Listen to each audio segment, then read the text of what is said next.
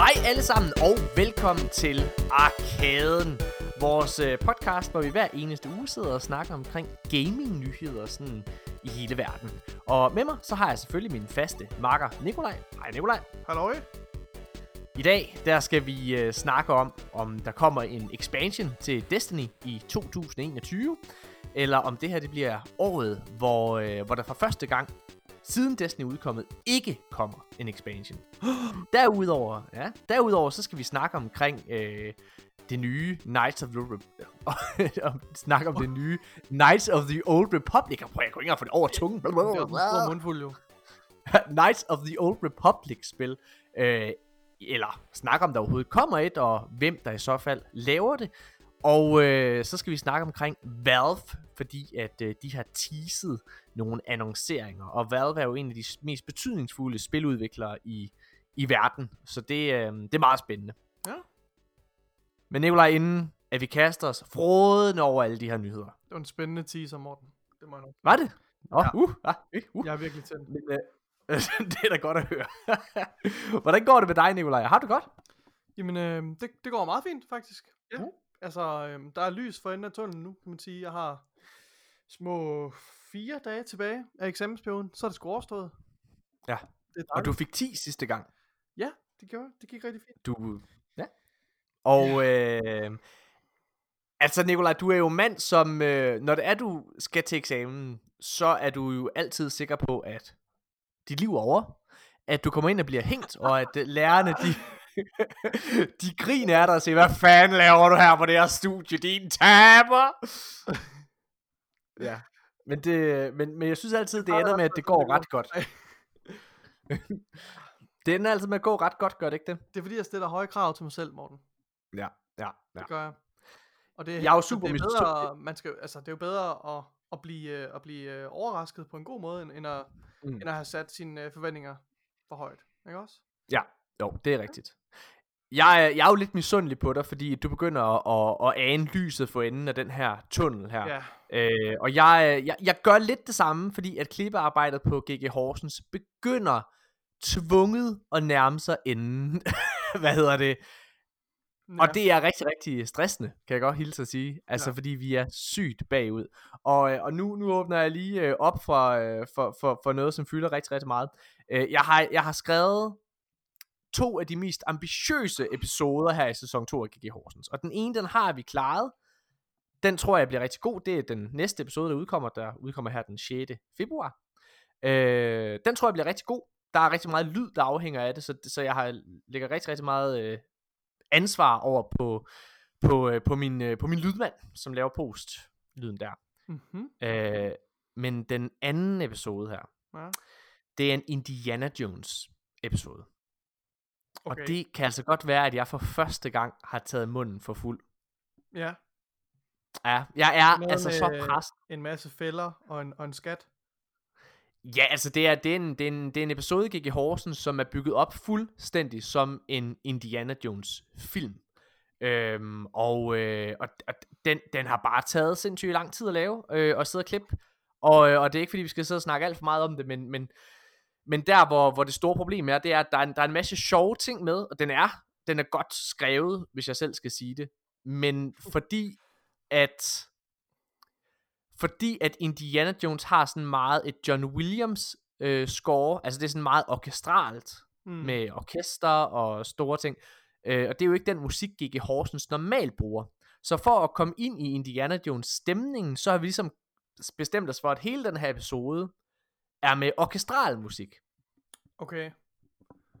Okay. Og øh, ja, Har I, har Og I det gør komponeret jeres eget musik, Morten? Nej, det har vi ikke. Det har vi ikke. Vi har været inde, altså, det, det, det har vi ikke. Vi har, vi, vi, har, øh, vi, har, vi, vi, har, vi har adgang til sådan et kæmpe, kæmpe, kæmpe lydkatalog, hvor der er en masse forskellige øh, musik, vi bare har kunne hente og, øh, og prøve at få til at passe. Men der er simpelthen bare et eller andet ved viben, som ikke er rigtig. Okay. Altså, det, det passer simpelthen ikke ind, og Det er jeg, den, det er den har, store opgave til lydklipperen, eller hvad? At han skal finde nej, noget, det bliver vi, nej, nej, nej, nej, for det ligger i comedy, altså det ligger i komikken, så det, Okay. det skal mig og min klipper have, have fået på og fået til at passe. Shit. Ja, øh, og vi har tre, max tre dage tilbage på den her episode. Så det er virkelig øh, stramt. Så ja, det så lyder jeg har, jeg har, Jeg glæder mig til at se det er, s- jamen det gør jeg sgu også. Vi har jo lige fået anmeldelse af G.G. Horsens. Ja, Ja, er det godt? nej, Nej. det er det ikke. Jo, det, er det er bedre. Echo. Det er bedre end det er bedre end det er det. første sæson. Ikke? Jeg har, jeg er blevet anmeldt på øh, i, i Echo, øh, hvad hedder det, og, øh, og jeg har faktisk ikke pushet anmeldelser. Normalt, når det er, man... Normalt, når det er, at man har lavet et produkt, så sender man det ud til alle mulige Ja. ja. anmeldere. Ja. Øh, og det har vi faktisk ikke rigtig gjort her. Det er også derfor, Det det er kommer så jo, sent. der har ikke været noget at sende ud jo, fordi I har jo færdiggjort episoderne kort tid inden de blev udgivet jo. Ja, det er rigtigt. Am Det er right? rigtigt. Men vi kunne, vi kunne godt have sendt episode 1, 2 og 3, hvis vi ville, for eksempel. Okay. Men, Ja. men, men på baggrund af, af første sæson, hvor vi også fik rigtig dårlige anmeldelser, øh, så, øh, så har vi egentlig ikke rigtig set nogen grund til det. Altså, vores fans læser alligevel ikke Echo og sådan nogle ting. Det er mere til branchen. Men altså, ja, ja. Echo har øh, Echo gav første sæson én stjerne. Ja. Øh, det synes jeg jo selv, det skal jeg jo selvfølgelig sige, er en lille bitte smule useriøst. Altså, for at være helt ærlig. Øh, hvad hedder det? Og, øh, og man skulle jo tro, Det er nu når elitære branchemennesker der, de står jo bare der og svivler deres whisky og skider højt og på alt, hvad du har, altså, blø, altså blødt, Ja. og grædt over i. Ja, ja, men det, sådan er det jo. Det er jo, det er jo, sådan, det er jo sådan, det er, kan man sige. Det, er- jeg er jo ikke den før, det, det, er jo vilkårene, ja. øh, hvad hedder det? Jeg, jeg, men, men nu har vi så fået en anmeldelse her af, af sæson 2, og det er bedre, som du siger. Vi har ikke fået én stjerne denne gang, vi har fået to stjerner. Det er godt. men, men det er jo virkelig skidt. Og jeg må faktisk sige noget om, jeg, det er sjældent, at jeg bliver påvirket af anmeldelser, Nicolaj. Ja, ja. Fordi, fordi det er jo subjektivt. Øh, og i sidste ende, så handler det jo om, om publikum kan lide det, man laver. Og, og, og det er jo det, der er med G.G. Horsens. Heldigvis, så er, det jo, så er det jo publikum, der er skyld i, at vi kan lave en sæson 2. Øh, første sæson er jo streamet mere end 3,6 millioner gange. 8 afsnit. Det er altså ret mange mennesker, der har været inde og se det. Og sæson 2 er allerede altså, altså flyvende. Det har, vi, det har jeg nævnt før, ikke? ja. Øh, men, men, men den her anmeldelse her, altså det, Nicolaj, jeg, der må jeg sgu indrømme, der er jeg sgu blevet triggeret. For det første, så øh, har jeg været inde og kigge på, på vedkommende, der har, øh, der, har, der har anmeldt det her. Og det er altså, øh, det er altså Ekos praktikant, Okay. der har anmeldt den her. Og, øh, og nu skal jeg fortælle jer noget, ikke? Altså, G.G. Horsens er jo ikke et, øh, et, et godt mærke sådan i, i mediebranchen, vel? Altså, der er mange, der godt kan lide, ligesom med Hedens Hej, og hvad hedder det, og, og, og sparke nedad og sige, at det er noget pis og alle mulige ting. Og det skal de være velkomne til. Men når man så sætter en praktikant til at anmelde en serie, som er, i hvert fald første sæson er for hat, så tør han jo for, for det første ikke at gå ind og give det, lad os sige, prøv, prøv lad os, øh, hvis praktikanten her vil gå ind og give det, lad os sige fem stjerner i et hypotetisk scenarie. Hvil- Hvilket incitament er der på sådan en praktikant? Altså, Jamen altså, ved, et- et praktikant, så kan er det jo sådan, meget, at, han bedømmer den. Altså, det er jo hans job at bedømme. nej, fordi det er jo sådan, hvis han gerne vil leve af at være anmelder, så er det jo sådan, at hvis han øh, skal have et job som anmelder, så, så skal han jo bagefter, hvad har du så anmeldt? Lad os, lad os se på din smag. Ah, Så lad os sige, han tager, øh, hvad hedder det, øh, G.G. Horsens med okay, til et jobsamtale, og så, så, siger, så står der i hypotetisk fem stjerner. mm. så tror jeg, at Soundvenue eller politikken vil så sige, jeg tror ikke, du passer ind hos os. Din smag passer ikke ind hos os. Det tror jeg oprigtigt talt. Men, men, men, men det er så den ene ting af det. Nu, hvis, hvis vi tager alt det væk, så har, er der så med en mand at gøre her. Og, og, og jeg kan læse den her anmeldelse. Den Er her person, 50 år gammel? Nej, han er 24, han er lige så gammel som dig. Og, men han er 24. Men, men, men det der er, det er simpelthen, at den her person her, altså, han forstår ikke serien. Og det er, der, det er derfor, at jeg, altså, jeg tror for første gang i mit liv er blevet, dens præmis, eller hvad? Nej, altså det, jeg tror det er første gang nogensinde, jeg sådan virkelig er blevet provokeret af en anmeldelse, fordi han sidder og efterspørger psykologisk dybde, og alle mulige fine ting, som han gerne vil have. Altså, den, tør- den skal tage sig tid, og den er travlt med at prøve at være sjov, i stedet for at virkelig øh, bygge ned i, i e-sporten, og hvad hedder det, og hvordan det psykisk kan påvirke, øh, hvad hedder det, en, øh, ah, prøv at høre her, altså det er jo som om, prøv at, høre, det er ikke den serie, vi laver. Vi laver en komedieserie med stort K, Uh, og, øh, og, og så er det jo fuldstændig op til ham, om han synes, det er sjovt. Og hvis han havde skrevet her, jeg synes ikke, det er sjovt, to stjerner. Fred være med det. Det mener jeg sådan helt legit. Men tror du virkelig, Nikolaj, at man med Anchorman for eksempel, at ville sidde og efterspørge psykologisk dybde. Altså, vil en anmelder virkelig ved Anchorman, Will Ferrell-komedien, sidde og efterspørge psykologisk dybde, eller kritisere Anchorman for mm. ikke at tage ligestilling Men... i Men- 70'erne seriøst, i stedet for at bruge 8 minutter på en slåsscene? Vil de kritisere den for det? Nej, det vil de ikke. Og de vil jo heller ikke sidde og kigge på South Park og sige, mm, hvorfor er det, at i stedet for at dræbe ham der, Kenny, hvorfor er det så, at de ikke bruger deres tid på at dykke ned i, hvordan det egentlig er at være en 8-årig dreng i en lille amerikansk bjergby? altså, det vil man jo ikke gøre, og derfor synes jeg, det er sådan absurd en anmeldelse at få to stjerner på baggrund af, at den mangler psykologisk dybde, og altså og ikke dykker ned i, uh, i hele presset med e-sport og alle sådan ting. Det, det er jo en helt anden serie, han vil have. Jeg vil give dig, det, det, virker, det virker absurd. Det gør det. Ja. Nå. Men, Nikolaj, det er ikke en G.G. Horsens podcast, det her. Det kunne Det, er det ikke en Morten Ure podcast, det her? Nå, Undskyld det er det selvfølgelig. Nå, jeg har misforstået her. Nej, hvad hedder det? øh, Tillykke Altså, med to jeg- stjerner, Morten. Det er mega fedt. Prøv at høre, men næste sæson, så får du tre stjerner. Og med spillefilm, Nej, Ja, ja, det er rigtigt. Jeg, altså, jeg, ved du hvad, jeg sad her, jeg læste den her sammen med min kæreste, og jeg blev simpelthen så vred, ikke også? Og hun kunne se det på mig. Og, og, og så, blev, Ka- så blev Tanja, hun blev simpelthen sur på mig, så sagde hun, Morten, prøv at høre her, din serie er tydeligvis en succes. Det nævner ham her heldigvis også, vil jeg bare lige sige. Mm, Hvad hedder det? Det er meget dejligt. Men, men hvad hedder det? Det, det? det er tydeligvis en succes. Der er altså så mange hundredtusinder af mennesker, der sidder og ser det hver eneste lørdag. Du har vundet. Hvorfor går du op i, hvad den her ene person synes? Og det er jo rigtigt. Men der vil jeg bare sige, Nikolaj, der er jeg sgu smålig. Jeg vil have det hele. Det du. jeg, vil, jeg vil fucking have det hele. Jeg du, er ikke, øh, du er ikke typen, der dig tilfreds med alt andet end det hele. Nej, det må man sige. Oh. Nå, men Nikolaj, øh, grundet alt det her GG-klipperi, så har jeg faktisk ikke fået spillet så meget her den forgangne uge. Jeg har spillet en smule Cyberpunk, øh, og jeg har egentlig gerne Ja. vil spille noget Destiny. Øh, ja. det, her, det, det har jeg mærket, det, det har hævet lidt i mig også, fordi sæsonen er ved at være færdig, og jeg har ikke fået sæson øh, titlen i Destiny endnu. Det har jeg heller ikke. For Nej. søren da. Det skal vi altså have gjort. Det skal vi. Jamen, ja, altså, og ud og tigger, Morten, der er altså ikke øh, ret lang tid tilbage i den her, i den Nej. her sæson i Destiny. Den slutter jo, ja, har jeg lyst til at sige, om under to uger, hvis jeg ikke tager Ja. fejl. Det er rigtigt. Og derfor så er det faktisk måske et, et krav, at, øh, at vi kaster os fråden over det. Ja, Det skal vi have gjort. Jeg vil ikke, kunne ikke, tilgive ikke, mig ikke selv. frådende, men af pligt lige i øjeblikket for mit vedkommende. Ja, ja. Men ja, jeg, ja. jeg skal have den titel. Men det er jo det, Jeg jeg, kom til at tænke på altså, i forhold til, til den her sæson her, det er jo, at det eneste, der sådan rigtig altså, øh, forsvinder nu her, som, som man skal have klaret den her sæson, det er jo sæsontitlen. Og så skal Mm. du nå i, i max level i, øh, i sæsonen for at unlock mm. De ting. Men ellers så, øh, så alle de der andre titler, som er kommet i forbindelse med den expansion, der udkom her i september, de, øh, de er jo stadigvæk op. September, i november mener Ja, jeg. undskyld, november, ja. Så, ja. så altså, ja. Det skal nok gå. Det er fint. Nikolaj, skal vi begynde at kaste os lidt over nogle, øh, nogle nyheder? Ja.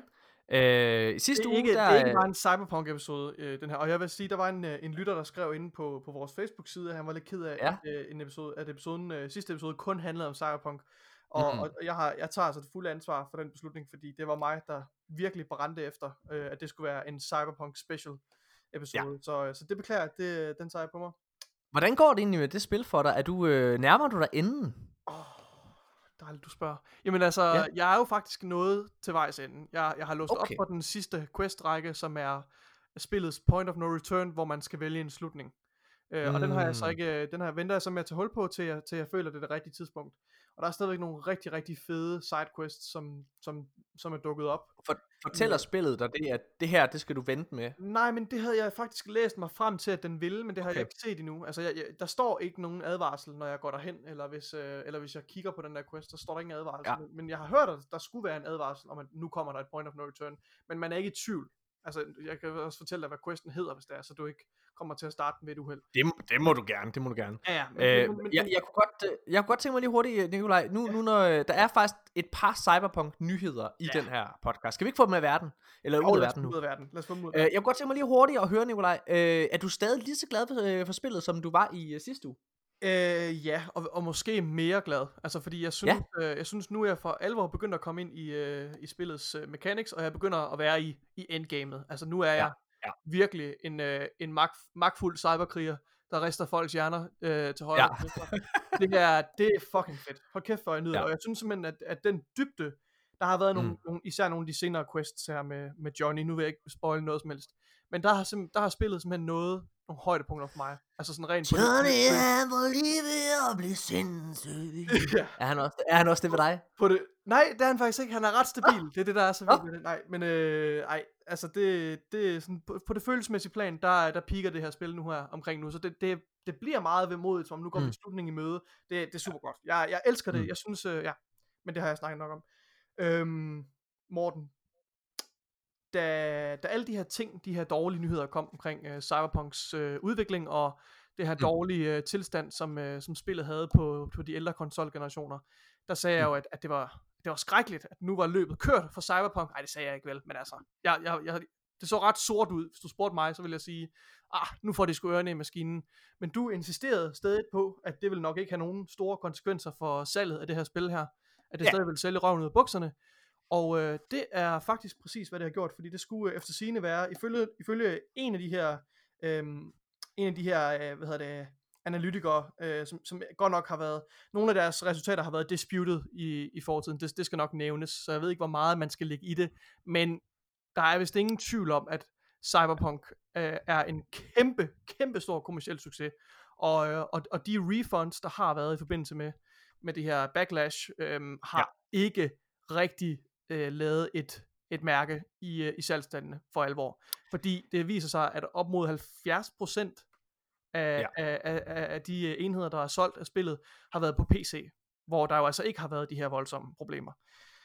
Så det er jo... Altså, øh, det er GameSpot, der bringer nyheden om, at Cyberpunk i launchperioden bare, i launchperioden bare, det vil sige, der er altså kommet mange flere til her, har haft 10,2 millioner digitale salg. Og Nikolaj, mm, det er der en lille ting, en lille, lille note til den her med digital salg. Okay? Ja.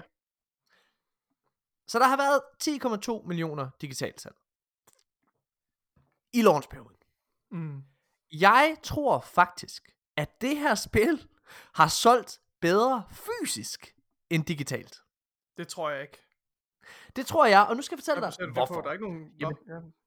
Det baserer jeg faktisk. Men det, NPC-salgstallene er jo ikke kommet ud nu. Det gør de først senere.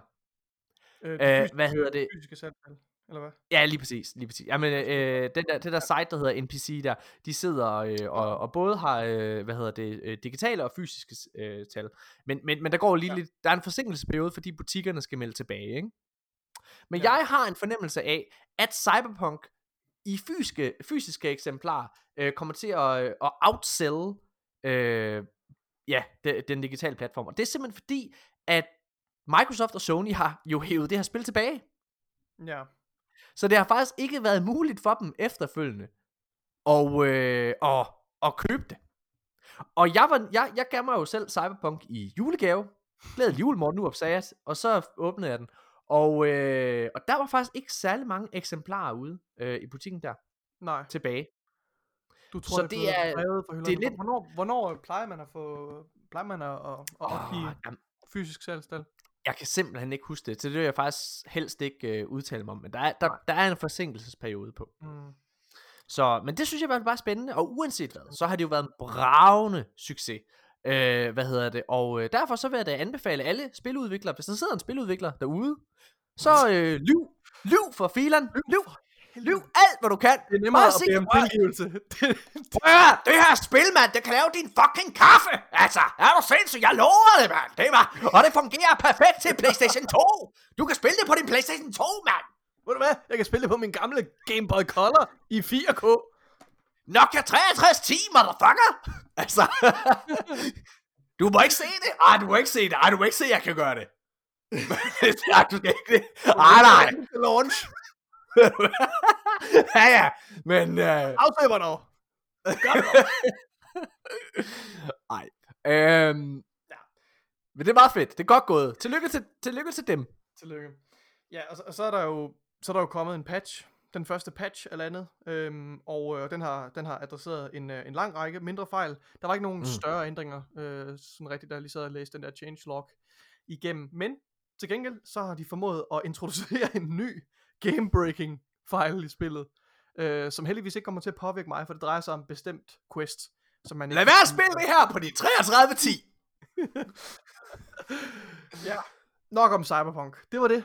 Det var alt. Hvad, hvad, er det for, hvad er det for en game-breaking fejl? Jamen, som sagt, det, det er en eller anden quest, du ikke kan klare. En quest, som, Ah. ikke, øh, som, er, som, går i, som går i stå, som du ikke kan komme Mm. videre i. Okay. Ja, ja. Nikolaj, øhm, Men det er en af hovedquests, Det- så det er ret det- alvorligt. Okay. Nå, Men der er vist et Spændende. workaround, hvis man følger en, en stringent øh, sekvens af handlinger på en bestemt Mhm. måde. Det er noget at gøre med at Ah. vente et bestemt antal timer, og sådan. ja, ja, så... øh, Det så, er, den, det er den måde, jeg elsker at spille spil på, Det kan det, ja, ja. Det, er, man, hver gang man skal spille en quest, man gå ind og sige, finde ud af, hvordan skal jeg lige komme... Man, det bliver ligesom at være spiltester, ufrivilligt, så bliver du spiltester. Ja. Du sidder og lege med, hvordan du kan finde fejl, og hvordan du kommer udenom den. Ja. 10 ud af 10. Hvad hedder det? Nikolaj, skal vi... Øh, vi har faktisk nogle Destiny-nyheder med. Mm. Vi, har, vi har jo valgt at lave en arkaden-episode, fordi der var nogle Destiny-nyheder, men, men, men så mange Destiny-nyheder var der heller ikke. Nej. Øhm, Nej, det- skal vi... øh, Vil, vil du, skal, vi, skal vi snakke lidt overordnet om Destiny? Ja, om Destinys tilstand lige nu. Ja. Ej, Ja, ja det, det, vi kommer lidt til at gentage os selv, føler jeg. Øh, Okay. Det er en, en samtale, vi har haft før øh, i Destiny. Hmm. Øhm, og det her, og når Destiny, det, har, det går jo igennem forskellige perioder, hvor der er Mhm. forskellige aktivitetsniveau. Det er klart, Ja. ja. omkring en ny expansion, så er der rigtig meget øh, begejstring, og alt er nyt og spændende. Men lige snart vi bevæger os ind i øh, omkring, øh, omkring vinteren, om januar og sådan noget, så bliver det sgu rigtig hårdt at være Destiny-spiller, fordi Så er det som er om, at alle Destiny-spillerne lige kommer ind i en vinterdepression, Nikolaj. ja, Så bliver ja. sgu ked af det. Oh, Ja. det er ikke lige så lyst, som det plejer. For fanden! og, øh, og, og Hvorfor Destiny skinner er- Travelerens lys ikke på mig? Hvis man ikke spiller Destiny, så er Traveleren, det er den her stemme, kæmpe store måne-ting, der er oppe i himlen. Nikolaj han er faktisk ret meget i loven, så han sidder og tænker, hvad fanden? Hvad vil du ind, Morten? What the fuck? Det er en maskine, der kan give dig guddommelige kræfter. Intelligent maskine. Ja, nej, altså... Øh, teknisk set. Øhm, nej. Så ja, det, det er jo en mørk periode i Destinys tid. Øhm, og så er der jo den her nye øh, subclass, som er blevet introduceret, som jo er en, øh, en kæmpestor øh, succes øh, i mange øjne. Øhm, men den deler vandene lidt her, fordi den har faktisk øh, mere eller mindre smadret Destinys PvP. Øhm, ja, der er simpelthen... Har øh, den, nogle- har nogle den det, Nikolaj? det har den, det har den. Det har den. Okay. Jeg var skeptisk til at starte med, jeg tænkte, åh, oh, nu tuder de igen, de der fucking ja. YouTubere. Nu er de Ja. ude og fiske, nu er de ude og kaste store net ind, fordi nu skal de lige øge deres omsætning, så nu skal de ud og Mm. lave noget negativ omtale, og bare klik, klik, klik, klik, klik. Øhm, men jeg har faktisk selv oplevet det her, i, Åh, oh, i Destiny's uh, competitive PvP mode Trials, hvor man jo Ah. altså, selvom jeg er ude af form, blev rykket så hårdt fra hinanden, at jeg ikke engang nåede at blinke, før jeg var død. Øh, Nu og det skyder drejer du sig igen om- for at få nogle fucking forøget omsætning. Ej, Nikolaj, hvor er du nederen. ja, øhm, ja, så, så jo, den er god nok. Altså, den, det, har virkelig, det har virkelig smadret den her PvP. Der er nogle bestemte abilities, som virkelig er, er, er overpowered. Øh, for, for Jeg- Ja. Jeg har spillet en øh, del PvP. Altså, jeg har, jeg har ikke spillet så meget Destiny, som, som jeg plejer. Også fordi, både på grund af GG, men, men, men også på grund af, af, af Cyberpunk. Øh, så, så, så jeg har helt klart ikke lige så valid en holdning, som, øh, som du måske har. Men, men, øh, men det komp, jeg har spillet, og jeg er alligevel sådan oppe i, øh, i 33 et eller andet. Eller 35 måske, jeg ved sgu ikke. Det er også lige meget. Jeg har spillet en del. Og jeg synes sgu, det har været meget hyggeligt. Men det kan være, det er noget andet i Trials, men, eller hvad? Øh, ja, Trials men of Osiris, som jo er den her meget competitive øh, tror, jeg weekend-turnering. tror, du ligesom jeg har spillet meget øh, competitive i starten af sæsonen. Det er øh, rigtigt. Og der tror jeg simpelthen Det ikke, er problemet er lige så udbredt, som det er nu, fordi nu har folk jo opdaget alle de små tricks. Øh, Mm. Og der er en bestemt øh, kombination af abilities, som gør, som er det, altså det værste, den værste cocktail, du kan forestille dig. Ja. Altså det er en hunter, der hopper højt op i luften, øh, Jeg elsker og hunters. fryser dig, så du ikke kan bevæge dig, og smadrer dig øjeblikkeligt bagefter, hvor du er forsvarsløs. Nå. Øhm, ja, så, men det har altså resulteret i, at øh, altså på grund af spillets tilstand, at der er flere øh, YouTubere selvfølgelig, som, øh, som har tændt deres fakler, øh, og, øh, og virkelig får, får gejlet op i communityet, øh, og endda nogle øh, kendte ansigter, som, øh, som en, der hedder Hosh, som har annonceret, at øh, nu stiller de træskoene, nu er det sgu slut med Destiny, jeg har Mm. lavet Destiny-content i 6 år nu, og nu gider jeg sgu ikke mere, fordi... Og så er de Han kommer aldrig tilbage, Nikolaj. Han kommer aldrig tilbage. Han kommer aldrig Det er fandme tilbage. slut nu. Hører I mig? Det er Ja, slut. nu, nu, nu, øh, jeg kan høre min datter, hun ikke sover. To sekunder, Nikolaj. Hvad fanden? Hvad fanden er det for noget? Ja, to sekunder. For. Ja, ja, ja, nu går jeg simpelthen ud med computeren her. Med computeren. Jeg går ud med skat. Nej, Morten. Alberte pigen. Din drikkedunk. Mor? Den er i køleskabet. Din er drikkedunk. Så kommer vi bare lige med den. Kan du hoppe ind i seng så? Er du klar? Vil du med ind i seng? Skal du ind i mor og fars seng og sove? Vil du gerne være, vil du ikke være inde ved dig selv? Okay. Mor kommer op til dig. Sådan der. Så er den klaret. Det er altså den bedste måde at være forældre på. Det er sådan, når man kan sige, den fikser mor. Ja, det det er for nemt. det er dejligt. Nå, hvad hedder det er det? Hvor, nemmest ikke at have nogen børn, Morten, skulle jeg så sige. Er Så har slet ikke de problemer, ja. Altså, min, øh, min kæreste, hun har jo to børn. Det er rigtigt. Hun har øh, vores datter Alberte, og så har hun Ja. mig. Det er rigtigt. Det er dejligt. Hvad var det, vi snakkede om med Destiny? Det var PvP, der var noget pis, og så Ja, var ham der Hosh, han var smuttet. Ja, ja. Det Ja, var egentlig det, jeg, altså- altså, havde sige til det. Jeg tror, jeg tænker, Hvorfor er det, han er smuttet? Er det på grund af PvP, eller hvad? Ham der Hosh. øh, ja. Det, okay. det er det. Han, han spiller jo primært PvP. Øh, han, øh, han laver det meste af hans, øh, hans øh, content omkring PvP. Og, Ja. øh, og jeg kan godt forstå frustrationen, altså fordi Destiny er et, øh, et, øh, et unikt spil i den forstand, at, at, øh, at der jo ikke er nogen friktion mellem overgangen fra PvE til PvP. Og det tror jeg skaber nogle ret store problemer i forhold til balancing, fordi du vil gerne have den her nye subclass, de her Mm. nye abilities er super stærke i PvE, men du har ikke lyst til de særlig stærke, eller du har, du, du, du, de er nødt til at skulle spille øh, sammen med de andre abilities i PvP, og det kan altså godt være en udfordring nogle gange at, at balancere det. Så jeg tror, at, at eller jeg ved, at PvP-communityet, altså især de allermest hardcore PvP-spillere i Destiny, øh, i Destiny, de føler sig øh, meget tilsidesat og overset, øh, når det kommer Ja. til. Og, og, og Bungies responstid er simpelthen for langsom. Øh, og, og deres, deres øh, evne til og villighed til at, at kommunikere med spillerne øh, kunne godt være bedre i den her situation. Altså, Nicolai, jeg har jo haft, øh, det har jeg jo fortalt i vores, øh, de danske Guardians podcast, jeg har jo haft en, en, en teori om, at det her øh, PvP-show har faktisk været en ting, som Bungie har prøvet at få ud af spillet. Hvilket skyldes, øh, altså at det er så ubalanceret lige nu. Deres irriterende videoer.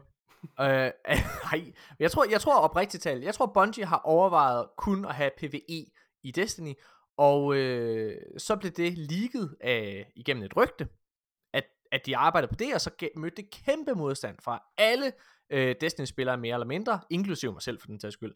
Øhm, og så har de ligesom drejet om, Ja. vendt skuden. Øh, og det tror jeg altså, det tror jeg altså, det her lidt er, ja. det tror jeg så lidt, det her det er øh, altså med stasis, fordi jeg, jeg kan godt se, at stasis det ikke fungerer til PvP. Og jeg tænker, når man sidder og har lavet sådan en... Øh, altså prøv, det er lidt ligesom med, med Cyberpunk. Det vi jo snakket meget om, ikke også? Prøv, der er jo ikke nogen virkelighed, hvor at Cyberpunk ikke har vidst, at man ikke har kunne spille Cyberpunk på en Nokia 3310. Og med 3310, så mener jeg selvfølgelig en PlayStation 4 og en Xbox One. Øhm, altså det har de vidst hele tiden. Og der tror jeg på samme måde, de har ikke siddet og udviklet den her nye super, og ikke vidst, det her det bliver et problem i PvP. Nej, nej, selvfølgelig, det Og, er øh, totalt bevidst. Det, det, Øh, så derfor så, øh, og fordi at der ikke er kommet nogen løsning på det, og fordi der, at, at der endnu ikke, så vidt jeg kan læse mig frem til i hvert fald, er kommet no, no, no, ja, nogen solution på det her, og, og nogen kommunikation omkring øh, stasis, så tror jeg simpelthen, det er fordi, at de sidder først nu og er i gang med at, at prøve at balancere det.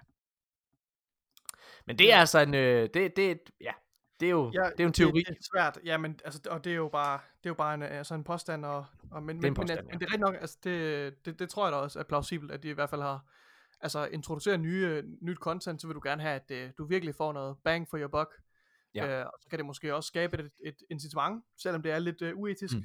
skabe et incitament for, at, øh, at de spillere, som ikke ejer den her expansion, de så bliver rykket fra hinanden ind i PvP, og tænker, hold da kæft, mand, det kunne jeg godt tænke mig. Ja. Øhm, men ja. Yes. Nikolaj, skal vi, ikke, øh, skal vi ikke holde en lille pause? Og så, øh, hvad hedder det, når vi er tilbage igen, så synes jeg, vi skal snakke øh, lidt mere om Destiny, fordi at, øh, jeg har en stor... ja, nyhed tør jeg måske ikke at kalde det, men, Ja. men, men forudsigelse, som jeg omkring Destiny, som jeg virkelig, virkelig desværre tror rigtig, rigtig meget på. Og det vil jeg gerne Ja. ja. komme mere ind på efter pausen, hvor vi også skal snakke lidt omkring det her nye Star Wars-spil, som øh, er under udvikling, og som jeg glæder mig ekstremt meget til. Jeg tænker, vi er tilbage lige efter det her. Everything you love about Earth is gone. Your skinny vanilla latte? Gone. Binge watching? Gone. The Grand Canyon? Ruined. Okay, that didn't change much. Late night texts, Taco Tuesdays, and if that wasn't enough, puppies. Or. Not the puppies. I know, right? Who does that? Where was that? Everything is gone. And now we have to fight for what's left. And by we, I mean you. So it's time to bring out the big guns. It's not a metaphor, guys. Go grab some big guns. Do it for the tower and the ramen shops. Do it for the loot they've taken from us. But most importantly, do it for the puppies! Uh, follow that guy.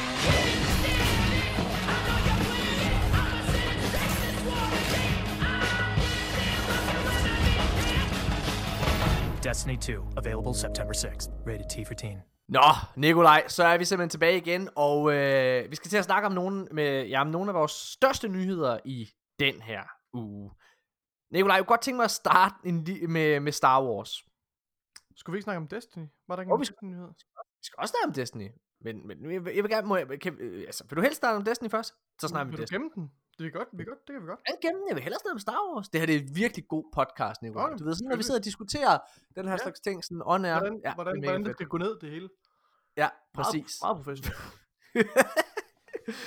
Hvad hedder det? øh, Jeg vil rigtig gerne snakke om Star Wars, fordi Nikolaj, et af mine yndlingsspil of all time. Altså en af de mest absurde, vilde oplevelser, jeg har haft i noget spil nogensinde, det er i det klassiske nu spil, der hedder Knights of the Old Republic, som blev lavet af BioWare. Øh, det var et spil, de lavede, før de lavede det originale Mass Effect. Ja. Og øh, det var også et spil, der blev lavet før, at øh, BioWare var blevet købt af EA. Det er en, øh, en RPG, som har en vanvittig god historie. Og et kæmpe twist. Altså et sindssygt kæmpe... Altså det er egentlig... Altså igen, det er derfor, man bliver så fucking mindblown. Toeren, Okay. den blev lavet af... Der blev lavet Knights of the Old Republic 2, som blev lavet af Obsidian, der nu er ejet af øh, Microsoft. Obsidian, dem der også har lavet Fallout New Vegas. Øhm, og South Park, The Stick of Truth. To af mine yndlingsspil også of all time. Og øh, de lavede Knights of the Old Republic. Det er så svært at sige. Knights of. Jeg kan ikke sige det. Nikolaj, sig det for mig. Knights of the Old Republic. Prøv at sige det hurtigt. Knights of the Old Republic. Hvad hedder det? Okay. de lavede... sidder her og snøvler begge to. de lavede Knights of the Old Republic. Nej, du stopper det. Nej, stopper det. Vi kan finde forkortelse. Knights. Kald det Knights. Det er derfor, folk, siger, folk kalder det KOTOR. Ja, men det lyder altså også helt smadret. Men det, men det er altså, de slipper for at lyde som retarderede børn i, øh, i en podcast. Nå. Knights of the Old Republic 2 blev lavet af Obsidian, og det var også et rigtig, rigtig godt spil.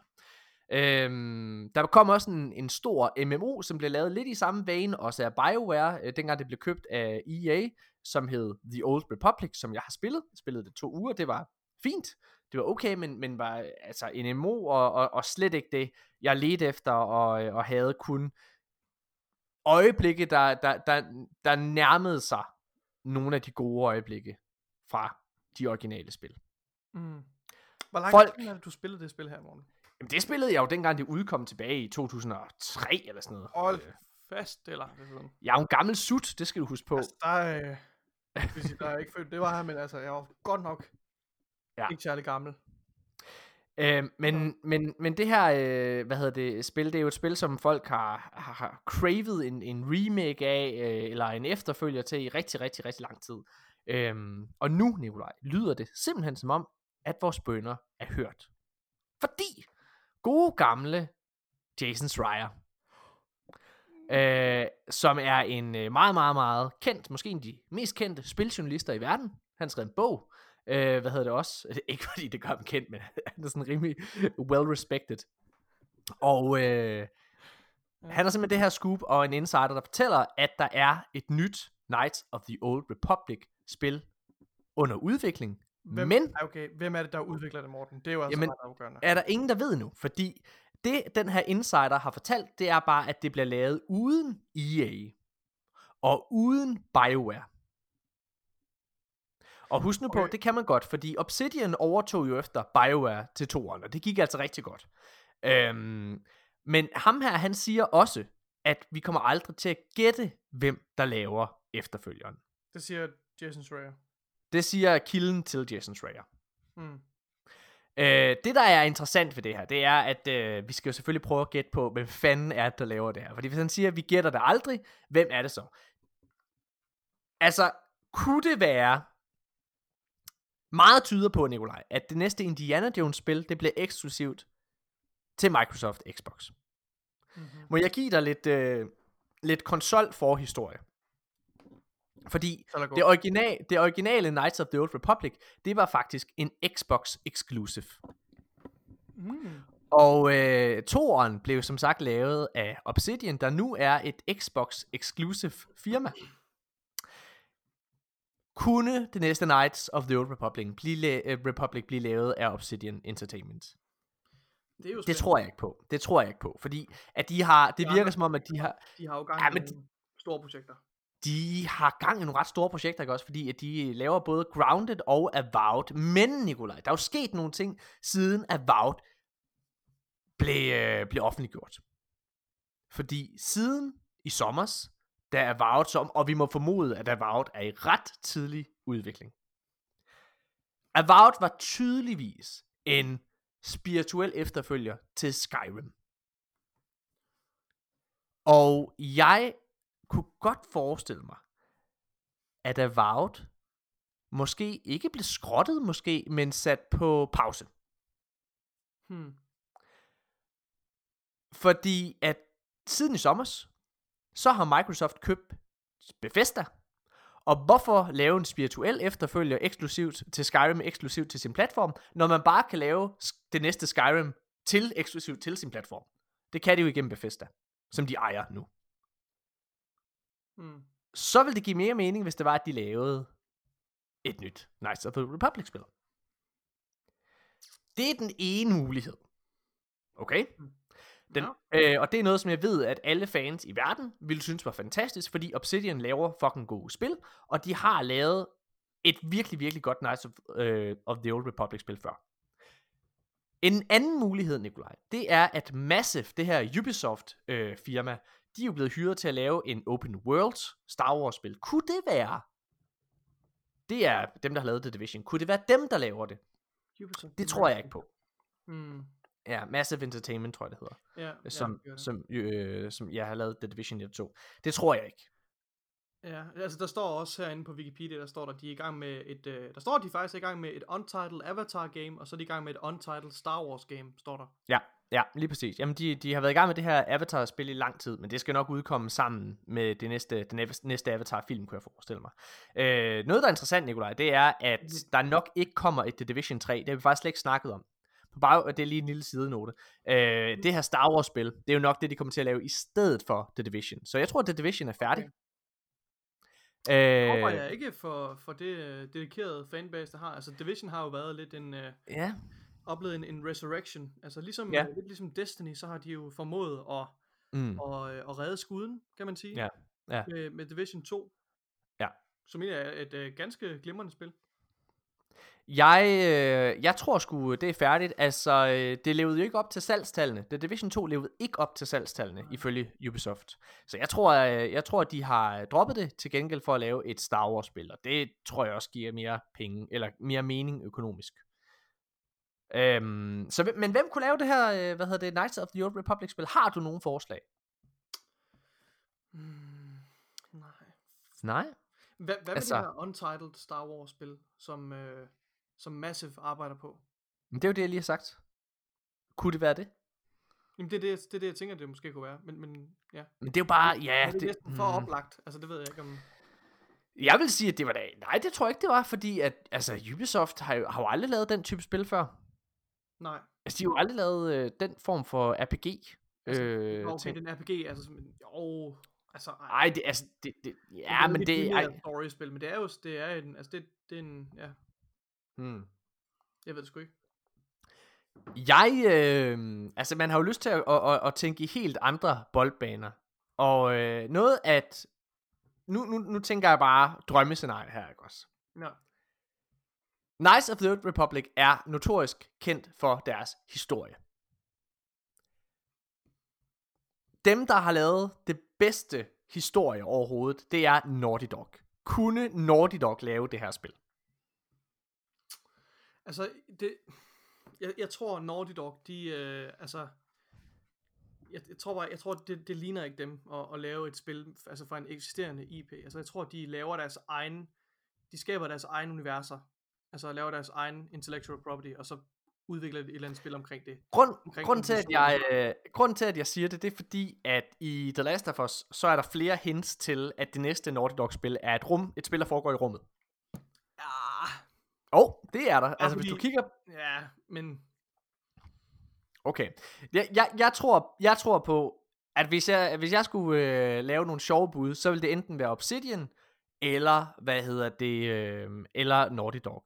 For jeg tror ikke på, at Star Wars, øh, eller Disney for den, Lucas Games, som det hedder nu, øh, firmaet der, jeg tror ikke, de er bange for at lave eksklusive titler. Ligesom at Spider-Man også var et, et eksklusivt øh, Playstation-spil, øh, så har Knights of the Old Republic jo altså været et eksklusivt Xbox-spil før. Så, ja.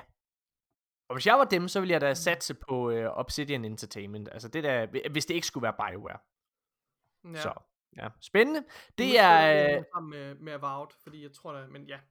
Hvem ved, det kan godt være. ja, ja, Mm. ja. Øh, nu snakkede vi lige hurtigt om, øh, om BioWare. Øh, nu har du ikke spillet Mass Effect endnu, men øh, der er kommet en nyhed frem, hvor, øh, hvor en af hvad hedder det, developerne derfra har, har fortalt, at der faktisk i Mass Effect 2 var en same-sex romance med en karakter, der hed Jack, øh, som er sådan en meget, meget, meget kendt, øh, hvad hedder det, øh, øh, kendt karakter i, i, i Mass Effect-universet, og hun, øh, hun havde en romance option, hvis du spillede som den kvindelige Shepard. Øh, men den blev efter sigende droppet på baggrund af Fox News, fordi at, øh, ja, og, og det, hvis man går ind og læser, det, det er simpelthen fordi, at de har været bange for, at de vil få dårlig PR. Det er altså et spil, der blev lavet tilbage sådan i 2010, ikke også? Der er sket meget Ja, på ja. 10 år, sådan kulturelt. Øh, men, men de, er simpelthen, de har simpelthen været bange for den dårlige PR, som blandt andet øh, Fox News kunne, kunne give dem. Øh, og derfor blev det droppet sådan i sidste øjeblik. Ja. Ja. Altså, skal lige- der er masser af same-sex øhm, romance options i Bioware-spil nu, Ja. så det, det er nok ikke noget, der kommer til at gentage sig. Men øh, Nej, det tror jeg heller ikke. Men øh, verden var en anden. det må man sige. Nikolaj, skal vi snakke om Destiny? Ja. Ja. det Okay. Du har lavet et, Nikolaj- du har lavet et scoop, Morten. Ej, jeg ved ikke, om det er et scoop, fordi det er jo ikke bekræftet endnu. Men jeg har, jeg, jeg, øh, jeg tror ikke på, at der kommer en expansion til Destiny i 2021. Og nu sidder der måske nogle Destiny-fans derude og tænker, hold nu kæft, Morten, du ved ikke en skid. Øh, Det er der Men- garanteret nogen, der tænker. Det er der helt sikkert mange, der tænker. Men det, der er sket, det er, at øh, Joe Blackburn, som er, øh, hvad hedder det, Assistant Game Director på Destiny 2, han har lavet et interessant tweet, som rigtig, rigtig mange har været meget begejstrede for. Der er sikkert også nogen, der ikke har været begejstrede. Men der er mange, der har været begejstrede. Og Nikolaj, vil du ikke prøve at læse det her, Jo. læse det her tweet op fra ham? Øh, det, så skal du lige finde det til mig først. Jeg troede, du havde fundet det. Hvad hedder det? Men jeg kan fortælle, jeg kan, jeg kan lave et lille setup her, fordi jeg, da jeg så det her tweet, eller jeg så det selvfølgelig først, fordi der var nogle folk, der delte det, og, og erklærede, at det var gode nyheder, det her for Destiny. Ja. Øh, og jeg er jo i min, i min cyberpunk øh, slash eksamensros, så jeg opdager jo ingenting. Jeg tænker ikke rigtig yderligere over det. Jeg går ind og konstaterer, ja, okay, Blackburn har lavet et eller andet, øh, et eller andet tweet, Mm, mm. Øhm, og jeg, jeg konkluderer, altså jeg, jeg tror ikke rigtig, jeg læser hans tweet grundigt i hvert fald. Jeg er i hvert fald Nej. hurtigt videre øh, og tænker ikke yderligere over det. Øhm, men, øh, men Morten, du, øh, du påpegede, at det så ret sort ud, øh, da vi snakkede i telefonen Ja. omkring det her, fordi øh, hvis man lige læser, man jo ikke engang have nærlæst det her tweet, man skal bare læse det. Ja. Ja. øh, så kan man altså ret hurtigt øh, konstatere på baggrund af den måde, det er formuleret, øh, at det ser ikke særlig godt ud. Nu prøver jeg lige at finde det her tweet her. Det ligger inde i manus øverst. Hvis jeg, altså jeg kan også læse det højt, men det er bare, jeg er så dårlig til at læse engelsk højt. Jeg gør det. Så jeg tænker jeg, for lytternes skyld, for lytternes skyld, Nikolaj. Ja. Stakkels. Har du fundet Okay. den? Joe Blackburn, han skriver, Last year, I said Destiny's best days are ahead. Seeing what's coming, I believe this more than ever. But we have work to do to get there. 2021 is going to be a little different for Destiny. Taking some time to validate our plans, but expect a State of Destiny 2021 next season. Okay.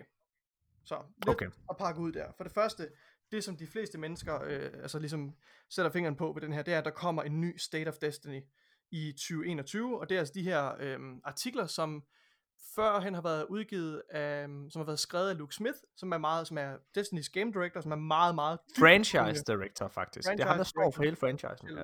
er han officiel titel, øh, hvor, han, øh, hvor han taler, øh, hvor han deler en masse øh, erfaringer fra holdet, og giver sådan en update om, hvad, er- hvor er deres, øh, hvad er Destinys, øh, ja, hvad er Destinys tilstand i øjeblikket, hvad, hvad Mm. fungerer godt, og hvad fungerer knap så godt, baseret på den feedback, der har været, og, og hvad er øh, holdets, øh, altså øh, Bungies plan for fremtiden, og så videre. Og Ja. det er altså virkelig, virkelig et fedt initiativ, så det er selvfølgelig mange, der glæder sig rigtig meget til, at der kommer en, øh, en ny øh, State of Destiny, øh, også inkluderet. Men, Nikolaj, jeg hæfter mig jo ved. Ja, Ja. ja. jeg hæfter mig jo ved, at, øh, at han, han backtracker en lille smule, hvis vi bare lige pakker den første del af hans tweet ud. Last year I said Destiny's best days are ahead. Ja, Ja, seeing skriver- what's coming, jeg- jeg- I believe this. okay. Ja, jeg ved godt, du har sagt det. Jeg tager jeg vil bare lige hæ- hæfte mig ved det første, ikke også? Uh, ved, den al- ved de første to linjer, Nikolaj. Last year I said Destiny's de- best days are ahead. Seeing what's coming, I believe this more than ever. Okay? Så han Mhm. står altså ved, der er lyse fremtidsudsigter. Og de Ja. ja. lyse fremtidsudsigter, Nikolaj, som vi er blevet introduceret for, det er blandet, blandt andet den her expansion, der hedder The Witch Queen og øh, Lightfall. Øhm, de har jo Og- annonceret en hele trilogien af expansions her, som startede med Beyond Light, der udkom i november. Og øh, The Witch Queen, som er den næste store expansion, den, er, øh, den blev præsenteret sidste sommer. Og der blev den sat til at udkomme i 2021. Og øh, Lightfall blev sat til at udkomme i 2022. Men! Det er altså ikke første gang, at Bungie, øh, eller et spilfirma generelt, udsætter noget. Sætter en dato, og så udsætter. Blandt andet, så får I den bare lige her. Så er God of War øh, sat til at udkomme i år. Det næste God of War. Øh, det kommer det ikke til at komme. Altså, det kommer ikke i år. Det er ikke blevet officielt eller noget som helst. Men altså, prøv at høre, Der er ingen, der har set noget for det fucking spil endnu. Der har været en titel-teaser. Og den skal komme her til efteråret, eller hvad? I think Jeg not. mindes, der også var noget musik, Morten. Åh, oh, der var også noget musik. Åh, oh, for fanden. Ja. Uh, jeg siger bare, den kommer i 2022, og de skal bare tage sig tid til at gøre det spil fedt. Uh, hvad hedder det? Og det skal Destiny selvfølgelig også. Uh, Destiny blev også annonceret i sommer, Nikolaj, bare lige for at sætte en lille kontekst, til at udkomme i, uh, jeg tror det var, nu var det september, late september eller start oktober. Mm. Noget af den stil. Jeg tror, at slut september var den originale, øh, øh, hvad hedder det, release date for Beyond Light. Ja. Men øh, det bliver altså udskudt til november, så altså med to måneder. Og sidste ja. år, der blev det også udskudt fra september til oktober. Øhm, og der har altså været corona, der har øh, påvirket rigtig, rigtig mange spilstudier. Og øh, det her, det har selvfølgelig en pointe, det jeg sidder og sætter op nu. Men Morten, uden, uden, at, uden inden vi skal til at spekulere over præcis, hvad udfaldet bliver, så bliver jeg så nødt til ja. at understrege, der er ikke nogen anden måde at fortolke det her øh, tweet på. Det kan selvfølgelig være, at det er dårligt skrevet, det er skrevet med dårlig omtanke, manglende omtanke, men han skriver, han skriver direkte, at 2021 bliver, bliver anderledes, og det skriver han i samme øh, sætning med, at der er meget arbejde, vi skal lave endnu. Ja. Altså det kommer efter et men. Så der er slet ikke nogen tvivl om, uanset hvordan du vender og drejer det, så kan det kun fortolkes som om, at 2021 bliver ikke det, vi har forventet. Altså, og det bliver, det bliver mindre, end hvad vi har forventet. Så det, det er en men, måde ligesom at lave noget damage control. Ja, men, men, ja. men altså, ja, øh, for det er nemlig rigtigt, fordi efter han har sagt, at, at han stadigvæk, han tror endnu mere på det, end, end nogensinde før, at, at, at øh, de bedste dage for Destiny er, ligger lige rundt om hjørnet. Det vil bare lige sige, det er jo noget, vi har øh, satset på siden 2014. Vi venter stadigvæk på dem, Nikolaj. Nej, Nej, det gør vi ikke. Ej, det er vi, også kæmpe, fair. vi er kæmpe Destiny fans, så du skal holde op, ikke? Hvad hedder det? Ej, men... I guess, I guess. Øhm, men det tror han stadigvæk rigtig meget på, og han så siger han nemlig ja, but we have work to do to get there, og så siger han, at nemlig det er med, at det bliver anderledes i år. Nikolaj, hvordan kan det blive anderledes? Jamen, som jeg sagde til dig i telefonen, da jeg præsenterede det her for dig, Season Pass er jo nok noget af det første, som folk vil begynde at kigge på. Det tror jeg simpelthen ikke på, at Bungie tør eller må gå ind og pille ved. Mm. Og det handler om, at rigtig, rigtig mange mennesker allerede har betalt for øh, Season Pass. Så, øhm, hvad hedder det? Så, så det, det tror jeg simpelthen ikke på. Nej. Øhm, så den eneste måde Destiny kan blive anderledes på, Nikolaj, i min optik, end det er, og særligt når han lægger det sådan her ud, det er, hvis der ikke kommer en, expa- en expansion i 2021. Mm. Hvilket er første gang siden Destiny launchede, at der ikke kommer en stor udgivelse af Destiny i løbet af et år. Ja, spændende. Øhm, hvordan har Hvordan- hvordan? du det med det? Skal vi Ja, prøve at snakke om altså, det? øh, altså jeg, jeg, jeg, jeg er enig i, at jeg tror, det er meget usandsynligt, at vi får, at de kommer til at, at forsinke eller øh, droppe øh, seasonal, expand, øh, seasonal content. Det tror jeg simpelthen ikke, ja. det har for at betale for, som du også siger. Øhm, jeg håber lidt faktisk, at udvalget, for jeg synes jo, at siden, lige siden de har præsenteret den her trilogi af expansions, øh, som angiveligt skulle være udgivet med et års mellemrum, det synes jeg virker som en meget, meget ambitiøs plan. Altså Bungies øh, fortid taget betragtning. Ja, jeg ved godt, de har ansat mange flere mennesker, og at studiet er vokset øh, og ligesom er faldet på plads, kommet i ligevægt øh, siden, øh, siden øh, opsplitningen med, med Activision. Men vi står altså også midt i en, i en pandemi, hvor på trods af, at man har tilpasset sig omstændighederne, mm. så er det stadigvæk nogle, øh, nogle begrænsende forhold at udvikle et spil under. Det kræver masser af ko- koordination mellem mennesker. Ja, altså, Så jeg tror simpelthen, det er for ambitiøst, at der skulle komme et spil, eller skulle komme en ny stor expansion hvert år. I hvert fald, hvis den skal være mere omfattende. Og det er jo det, jeg vil gerne have, at Witch Queen skal være mere omfattende end Beyond Light. Ikke at sige, Ej, Beyond Nikolaj, nu siger jeg noget, nu siger jeg noget, Nikolaj. Der er simpelthen behov for, som Destiny-fan, stor Destiny-fan, så siger jeg Ja. til dig, der er behov for, Ja. at den næste expansion i Destiny bliver et fucking S. Ja. Det skal det være. Den skal være stor. Den skal ikke være Beyond Light, for Beyond Light var lille. Beyond Light, prøv jeg synes Beyond Light er en fantastisk expansion. Ja, jeg synes, den den er nogle ting, som, som, som, er, som er det bedste, vi har set for Destiny indtil videre. Og et vanvittigt ja, raid, en af, altså en af de bedste raids overhovedet, der har været, Nikolaj. Altså, jeg, jeg, jeg er virkelig, virkelig glad for det også. Men for at sætte det op til dem, der ikke kender Destiny. The Witch Queen, altså det, det der er det, historiens omdrejningspunkt for det næste expansion, der kommer, det har været den ondeste onde øh, fjende, som har, vi er blevet præsenteret for i hele Destinys Mm. tid overhovedet. Ja. Det er den her modstander, vi skal møde i næste expansion. Ja. Øh, og den er simpelthen og- blevet hypet op siden Destiny 2 udkom, så har der været, ikke, jeg vil ikke engang kalde det hints, altså det har været blatant, altså kastet det i ansigtet på os hele tiden. Ja. Øh, og, og det kræver simpelthen noget, et brag af en konklusion.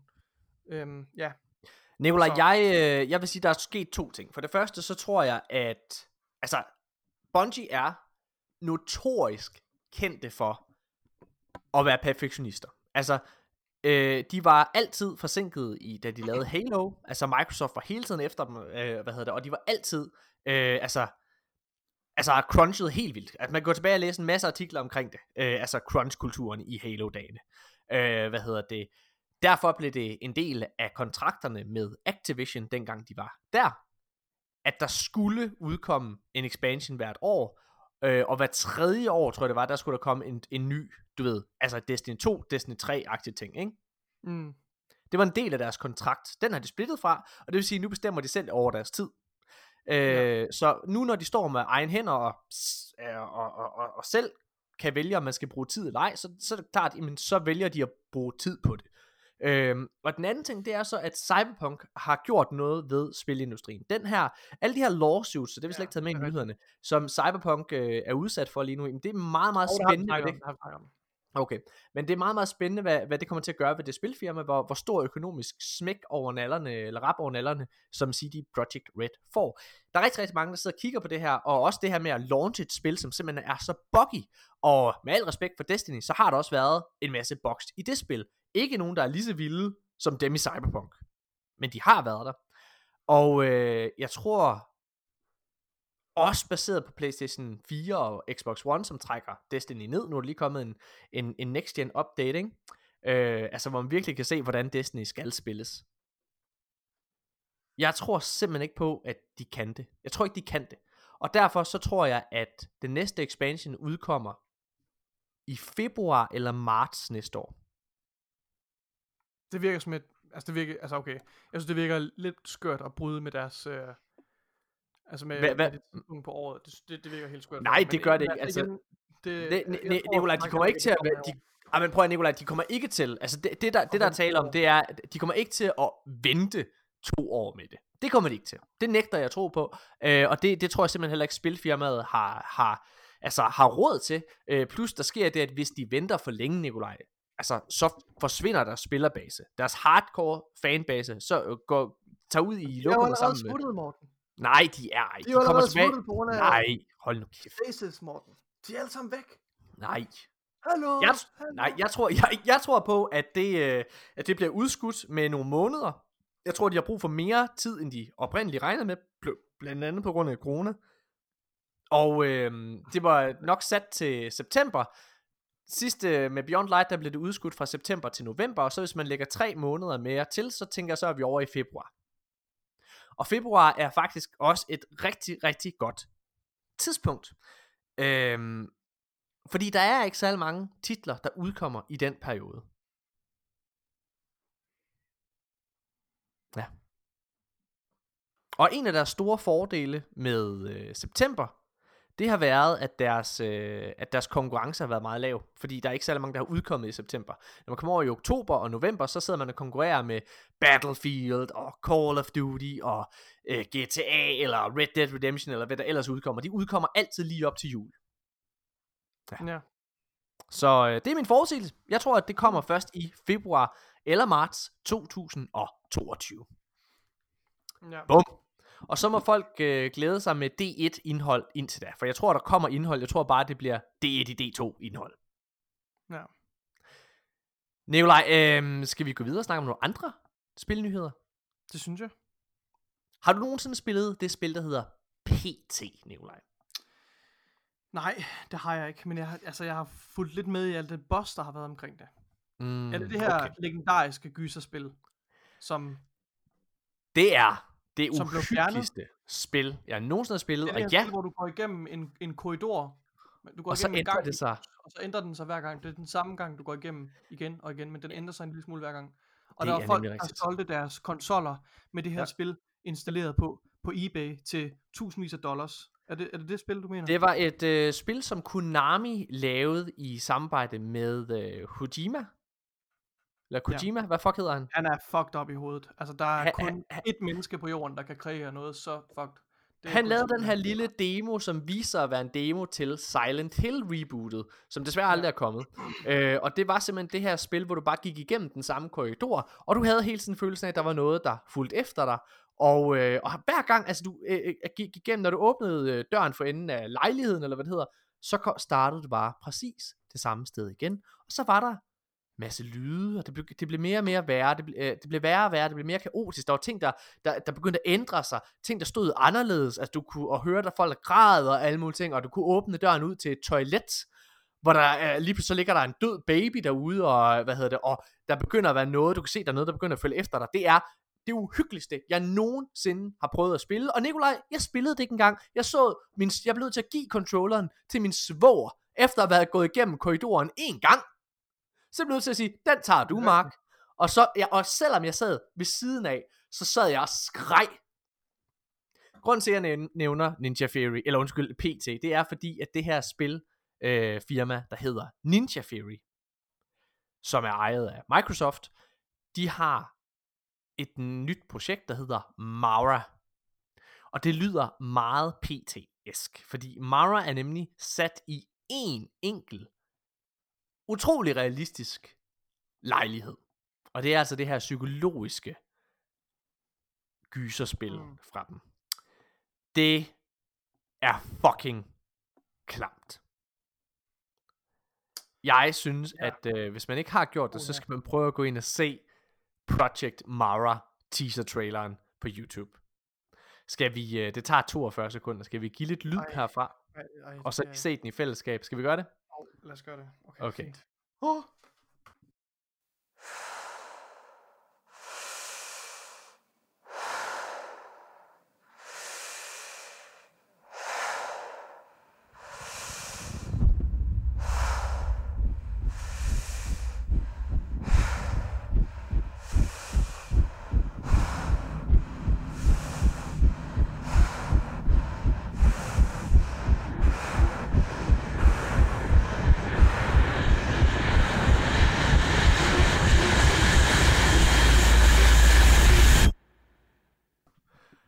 Mine damer og herrer, det er simpelthen teaser-traileren til Project Mara fra Hellblade, der siden jeg har stået bag... Øh, nej, undskyld.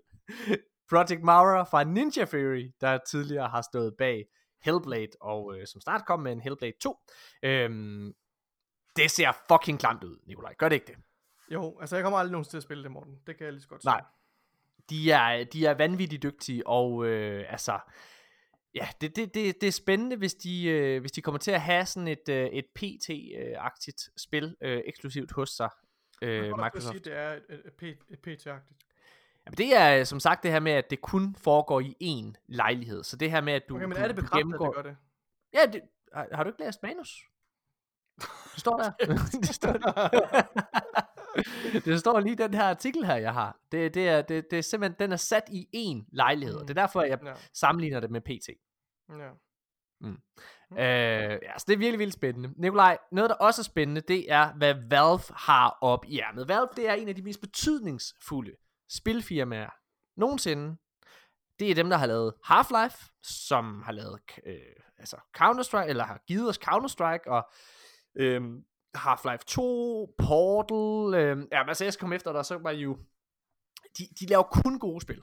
Altså, Mm. Half-Life 2 er en af de vildeste spiloplevelser, jeg nogensinde har haft, Nikolaj. Jeg tror også, det var det første spil.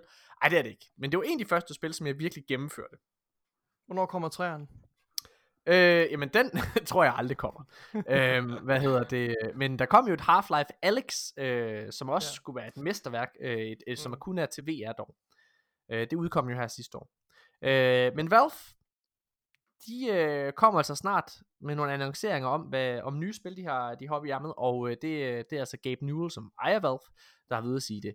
Det glæder jeg mig rigtig, rigtig, rigtig meget til. Det Nikolaj, kan det være dem, der laver det fucking Knights of the Old Republic? Er- der er selvfølgelig mange spil, der, eller mange mennesker, der går op i det, som, som Valve laver. Det er jo dejligt. Øh, nej, det tror jeg ikke. Tror du det? Nej, det tror jeg ikke. Det er ikke dem, der laver Knights of the Republic. Nikolaj, hvad, øhm, har du aldrig spillet Half-Life? Øh, nej, det har jeg sgu ikke. Der Det er simpelthen en Morten, det er, lidt, det er lidt en PC-ting, har jeg lyst til at sige. Ej. Nej, det er ikke forkert at sige. Det er det jo. Det er en PC. Det er, det er forkert at sige, jo. Det er det Nå. faktisk. Fordi det er jo... Øh, altså det er rigtigt, at det originale Half-Life udkom kun til, øh, altså til PC. Ja. Men, øh, men Half-Life 2 har jo været en del af The Orange Box, som man har kunne spille på PlayStation øh, 3 og øh, Xbox 360. Okay. Nej, det har jeg Øhm. ikke spillet. Jeg, jeg troede, det var... Øh, ej, okay, ej, det, nu skal jeg ikke udstille mig selv alt for meget her. Men jeg troede faktisk, at... Øh, jeg troede, at, at, Half-Life var meget ligesom Counter-Strike. Bare Det er det ikke. helte. Nej, det... Er det ikke det? Nej! Hvad går det ud på? Er der noget historie i det, eller? Ja, det er et totalt historiedrevet spil. Nej. det Det er sådan nogle, Nikolaj, det er sådan nogle farverige figurer, der løber rundt i en arena og skyder med maling og sådan noget. Er det ikke det? Nej, det er det overhovedet ikke, Nikolaj. Det, du, du tænker på Team Fortress 2 lige nu, øh, som ja, du også laver. det er det, jeg tænker på. Det er det, du tænker på. Nej, øh, Half-Life, det er et øh, spil, hvor du spiller Morgan... Nej, han hedder ikke Morgan Freeman, det er skuespilleren. Jeg har, lige, jeg har udstillet mig selv så meget lige nu. Det her. ja, ja, øh, hvad hedder det? Men du spiller ham her, Mr. Mr. Freeman hedder han. Øh, Ja. Hvad hedder det? Som... Øh, som er, øh, hvad hedder det, videnskabsmand og arbejder, øh, ja, det her videnskabssted, hvor de Oh, øh, leger med alt. Ja, ja, men jeg, okay. nu er det mig, der udstiller mig selv, Nikolaj. mand, og han arbejder på sådan et, øhm, ja, du ved, sådan et videnskabssted, Sådan et sted, hvor de leger med videnskab. hvor de og, og, leger og øh, laver videnskab. Og, og han, øh, hvad hedder det, men der leger de ligesom, øh, det, det her sted, der, der leger de med alternative dimensioner og andre, andre dimensioner og alle mulige ting, og de kommer til at åbne for en anden dimension, som går ind, så vidt jeg husker, og, øh, og, og, og ja, ja, ændrer totalt på, på, på vores verden, ikke? Mm. Øh, og det er virkelig godt. Det er virkelig godt, Nikolaj. Det er, det er så godt skrevet. Spilmæssigt er det totalt noget af det vildeste, jeg har prøvet. Okay. Shit. Ja, Det er ja, ja det, det er... Team Fortress 2, jeg tænkte på. Ja, 100%. det, du, ja, det, er- jamen, det, det er fandme godt. Det, det, det skylder du næsten dig selv at, at prøve. Og så er Valve altså, er jo... 2. Nej, jeg driller. Jeg driller. Ah, ah. Nå, men det er meget spændende. Jeg håber, der kommer en Half-Life 3, og så håber jeg, at øh, de kommer med en annoncering om, at, at man kan spille Half-Life Alyx til, øh, til, til, til andet end VR, eller til øh, øh, noget VR, man kan spille på en konsol. Rigtig gerne prøve. Nikolaj, øh, Microsoft, de var jo ude og, og ændre priserne på, øh, på Xbox Live Gold. Ja, og de fik med med travlt med at lave om på det igen. Ja, prøv lige at fortælle lidt om det. Jamen, øh, altså, Microsoft, de havde annonceret, som du siger, at øh, de har tænkt sig at hæve priserne på, Mm. øh, på deres Xbox Live Gold. Øhm, og det er jo ikke rigtig noget, der vil påvirke os, Morten, når vi Nej, øh, nej, abonnerer. Nej, som, vi er øh, Game Pass folk. Vi er, vi er Game Pass, elitære Game Pass folk. Øhm, Ja. men, øh, men det påvirker tydeligvis rigtig mange mennesker det her, og det fik jo selvfølgelig øh, et, øh, et, øh, en meget øh, negativ modtagelse. Mm. Øhm, ja, så prøv at fortælle dig om, hvad, hvad har Microsoft så gjort for at gøre det godt igen? Jamen, de har simpelthen bare lavet en, øh, en 180'er. Ja. Og så har de øh, sagt, okay, så lader vi være. Ja. Altså, det er... øh, Det, det ved jeg faktisk ikke, hvordan jeg har det med. Altså, Nikolaj, det, det, det er som om, at... Og, undskyld, Altså- og så har de gjort sådan, at free-to-play-spil, øh, de Ja. bliver nu for alvor free-to-play, så du skal ikke længere have et Ja. Xbox Live Gold membership for at spille de her spil på Xbox. For eksempel Destiny 2 kan du gå ind bare og hente nu. Uden at altså, have den Xbox Live, det er jo sindssygt. Ja. Ne- høre, altså, hvad, Nikolaj, må, jeg, må jeg, prøv at høre, jeg, jeg hørte øh, sket? den, den, den fantastiske spiljournalist, Colin Moriarty, øh, som ja. Også lige har startet en Xbox podcast, vil jeg bare lige sige. Han er jo ellers notorisk Playstation-mand. har han startet en, han- altså Secret Han- Temple? Sacred Symbols er hans firma, altså han er ikke selv vært i det. Han er ikke Nej, selv vært i det, men han, men han har startet, han har startet en Xbox øh, podcast, og det, det har han sagt, at dem, det simpelthen er Collins Last Stand, ikke også? Så det er dem, der har, Jo. Eller hvad? øh, det hedder Last Stand Media, hedder hans firma nu, og der, der har det været en meget populær YouTuber, der hedder Mr. Matty Plays, som, øh, som er vært i det, og som Ah, er sådan jeg notorisk, ja, han, er- han, han, er, er vært i det, øh, og Chris Ragon, som han laver Sacred Symbols, han er, han er med og alle mulige ting, og det er jo, øh, som han siger simpelthen, han har selv sagt, at det er simpelthen fordi, at de er så, de er så vilde, altså på Microsoft-siden, altså det er, så ja. Så er det, det det, var der nærmest nødt til.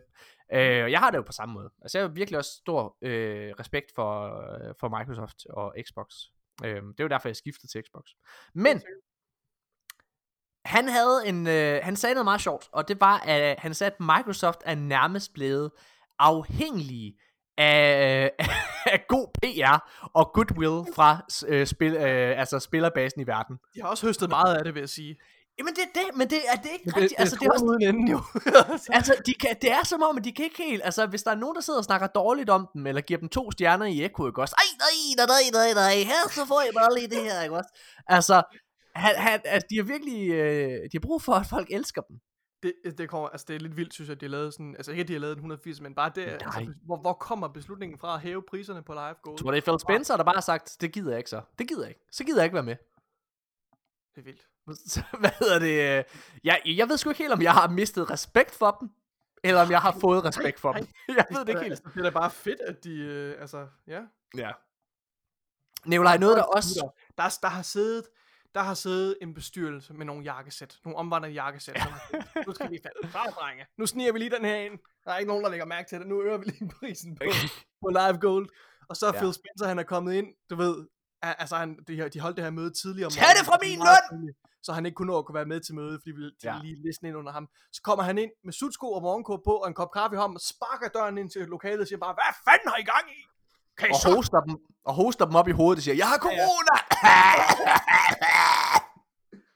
Ja. og så døde ham der, han havde smittet, så nu var det ham, der så kunne tage den endelige beslutning. Det er faktisk en tragisk historie jo. Det er... Nikolaj, noget der også er det er tragisk, næste nyhed, det er... Ja. Nej. noget der, også, er noget der også er tragisk, det er, at der var et kort øjeblik, Nikolaj. Jeg har taget den her nyhed nyhed med for jeg, synes, Ja. jeg ved ikke, om du har set det. Men noget der også, det kunne have været, øh, en af de her art directors fra Naughty Dog, Mm. De havde, øh, havde lavet et øh, billede øh, øh, med noget fantasy på. ja, Og der var et lille øjeblik, Ja. og hvor øh, altså, det er en, øh, en kvindelig ridderesk ting, som Ja. har nedlagt en drage. Og Ja. øh, der var et kort øjeblik, hvor alle gik og troede, at Naughty Dog lavede et fantasy-spil. Mm. Og øh, han var så ude og sige, øh, hvad hedder den her artist her, at det altså bare er noget, han har lavet, fordi han har været så glad for Assassin's Creed Valhalla. Ja. Så han har været inspireret af det, og det har ikke noget med Naughty Dog at gøre. Så desværre så kommer der ikke nogen fantasy-spil fra øh, Naughty Dog. Men Nikolaj, nu spørger jeg dig. Altså, Ja. og svaret er selvfølgelig, at lige meget hvad Naughty Dog laver, så vil vi gerne spille det. Men, at- men vil du gerne have haft mig, et... en protein blækdåse, jeg vil give 500 Men Nikolaj, øh, hvis du kunne vælge 100%, hvad Ja. for et spil, Åh, Morten. eller et spilgenre Naughty Dog skulle Ej. kaste sig over. Det bedste spilfirma i hele verden lige nu. Hvad skulle det så være? Skulle det være en The Last of Us Part 3? Det kunne være, En ny? Eller hvad, hvad, hvor, hvor, hvor er vi henne? Prøv at høre, det kunne være hvad som helst, så længe det er et historiedrevet spil, som er skrevet med samme øh, omtanke øh, Mm. og, og eksekveret med samme ekspertise, så er jeg fuldstændig ligeglad med, hvad de laver. Jeg Okay. kunne rigtig godt tænke mig at se et Last of Us Part 3, øh, og unpopular opin- opinion incoming, jeg synes, det ved jeg også godt, det synes du heller ikke, men jeg vil elske at få et Last of Us Part 3 øh, med Abby og, øh, og hende den lille øh, pige, Mm. eller dreng, eller pige, Eller person? Vi ved, Person. vi ved ikke, vi ved Hende. ikke, hvad hun øh, identificerer sig som. Nej, øhm, og det vil jeg simpelthen, det vil jeg simpelthen nyde, og det ligger, det, ja, nu kommer der spoiler territory. Ah, stop, stop. ah er vi Ja, over prøv spoiler? Okay, prøv at, Nikolaj, ja, så, så, hvis du ikke tør at, øh, at sige noget, eller mangler fantasi til at, at, at, Jeg komme mangler helt sikkert fantasi, det er det der problem, men du har jo tænkt over det i for, på, for, altså, på forhånd, Morten. Jeg er jo ikke forberedt, vel? Jeg har jo ikke læst manus, så jeg kan jo ikke... jeg har jo ikke haft tid til at tænke over det her. Du har jo siddet der, hmm, rigtig... Hvad, hvad Nicolaj, siger du? jeg- Hvad? Ja, jamen, jeg kunne, øh, jeg kunne faktisk rigtig, rigtig godt tænke mig. Jeg er super kedelig. Jeg vil gerne have, at de fortsætter deres universer. Jeg så gerne et, øh, et nyt, øh, hvad hedder det, Uncharted-spil med Nathan Drakes datter. Ja. Men er det så ikke bare Tomb Raider? Nej, fordi det er Naughty Dog, der laver det, og Naughty Dog er langt bedre til at fortælle historier, end Square Enix nogensinde bliver. Og øh, hvad hedder det? Det så jeg faktisk rigtig, rigtig gerne. Men det, det kommer ikke. Det har de ligesom sagt. Det kommer de ikke til. Så den, den, den parkerer jeg, og, og så tager jeg heller ikke The Last of Us Part 3, selvom det nok er det, jeg allerhelst ville have faktisk. Men jeg kunne godt tænke mig at se Naughty Dog med deres fantastiske historieevner. Jeg kunne godt tænke mig at se dem lave et Star Wars spil, eller et western spil, Nikolaj. Western er en af de Uha altså genre, som jeg er allergladest for. Det er en af grunden til, at jeg elsker Red Dead Redemption så meget. Men Red Dead er jo meget et open world spil, og, og det er meget indlevelse og så videre. Og jeg tror, at Naughty Dog kunne lave et fantastisk, unikt, øh, hvad hedder det, øh, hævnspil, baseret igen på The Last of Us Part 2. Så jeg så gerne, at The Last of Us, de kan, eller undskyld, Naughty Dog, kastede sig over western-genren Ja. og lavede, øh, og lavede et eventyr sat deri. Det kunne jeg virkelig godt tænke mig. Mm. Men øh, de er jo et øh, Playstation-spil, Nikolaj. Øh, eller Playstations firma. Og øh, noget, der øh, også er Playstation-relateret, det er faktisk, at Resident Evil, øh, deres nye The Village, eller Resident Evil Village, der, kommer, der er jo lige udkommet en demo dertil, og øh, det er simpelthen eksklusivt til Playstation 5. Okay. Og det ser fucking uhyggeligt ud. Altså, øh, Resident Evil kommer til mig, øh, jeg Vil- Resident Evil Village jeg kommer til mig, og udkommer til, øh, til alle platforme, men, øh, men demoen er altså eksklusiv til PlayStation 5. Nicolaj, har du nogensinde spillet Resident Evil? Nej, det har jeg heldigvis ikke. Det, jeg sidder og kigger på nogle screenshots lige nu. Det ser sindssygt uhyggeligt og flot ud. Altså, Resident Evil øh, 7, den kan jo hentes via, den der hedder, øh, jeg ved vist bare Resident Evil Biohazard eller sådan noget, hvad fuck hedder den? Jeg kan ikke huske mm. det. Men den kan man jo hente via Game Pass. Øh, og det ser virkelig uhyggeligt ud, Nikolaj. Jeg har faktisk overvejet, om vi to, når det er enten at Kona har lagt sig, eller jeg er færdig med at klippe GG, at vi to skulle våge pelsen, mødes, og så streame, at vi spillede Resident Evil sammen. I samme lokale? I samme lokale. Hmm. Mm. Ja. Det lyder nå, spændende. Det, Nikolaj, det er, øh, det er alle de nyheder, der var for den her uge. Ja. Er der et eller andet, som, øh, som du gerne vil, vil sige, eller, eller et eller andet? Nej, det tror jeg ikke. Nej, okay. Tak for i dag. Spændende. det var da en mega nederen måde at slutte på. Ah, hvorfor For det? fileren, mand. Hvad? Det, det var da bare kedeligt. Det var da bare kedeligt. Er der ikke et eller andet, du... jeg har ikke nogen fantasi, jo, så jeg kan ikke... øh, Ej, oh. oh my god. Hvad... Ja, okay. Jamen, øh, kan vi ikke bare Har lige... noget, Skal vi sli- dele, Morten? Jeg kan da lige hurtigt bare sige, at, øh, at Hitman 3 har klaret sig Ja. sindssygt godt. Øh, fået sindssygt Jeg har gode også været anmeldelser. med på, på sidelinjen, for jeg synes jo, det, jeg synes altid, det er spændende, når, når, øh, når IO Ja. Interactive, de, øh, de slår igennem. Og ja, det skulle, øh, sigende være en, være en stor succes. Og, øh, og det tegner jo godt for det der James Bond-spil, som vi har snakket Ja, om. det gør tidligere. Ja. Det, er jo, øh, det, det, er jo, det, er jo, det er jo sindssygt spændende. Oh, og så vil jeg faktisk, der er faktisk lige en sidste nyhed, jeg gerne lige vil bare lige hurtigt vende. Jeg ved ikke rigtig, jeg tog det ikke med, fordi jeg vidste ikke, hvad jeg skulle sige til det, men, men, men der er, der er det her med, at Rockstar, de har simpelthen taget patent på en ny måde at øh, lave NPC'er på. Okay. Altså, øh, åbenbart en eller anden form for, for måde, hvorpå de bliver meget mere øh, virkelige i deres reaktioner og, og sådan nogle ting. Og Det, altså, prøv at alt, hvad Rockstar gør, det synes jeg er spændende. Ja. Der er, altså, jeg ved ikke med dig, altså, øh, men der er, når tingene bliver sådan lidt for virkelige på et eller andet tidspunkt i spilverdenen, så bliver det, så bliver det hårdt at slå folk ihjel. Mhm, ja. Ja.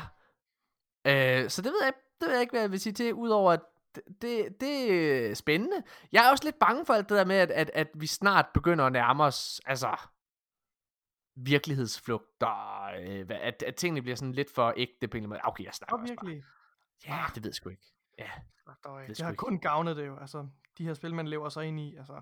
ja, det er rigtigt. Jeg skal holde min kæft. Jeg skal holde min kæft. Det er det, jeg skal. Lad, du skal ikke lad, lad film, lad, undskyld, lad spilmediet vokse hæmningsløst. Okay, så gør jeg det. For din lad skyld. Nikolaj. Jeg sidder lige og kigger på, hvad, hvad, øhm, hvad, hvad er de egentlig i gang med nu? Rockstar. Rockstar, de er i gang med GTA 6, og det er der, det helt sikkert skal bruges. Ja. Mm.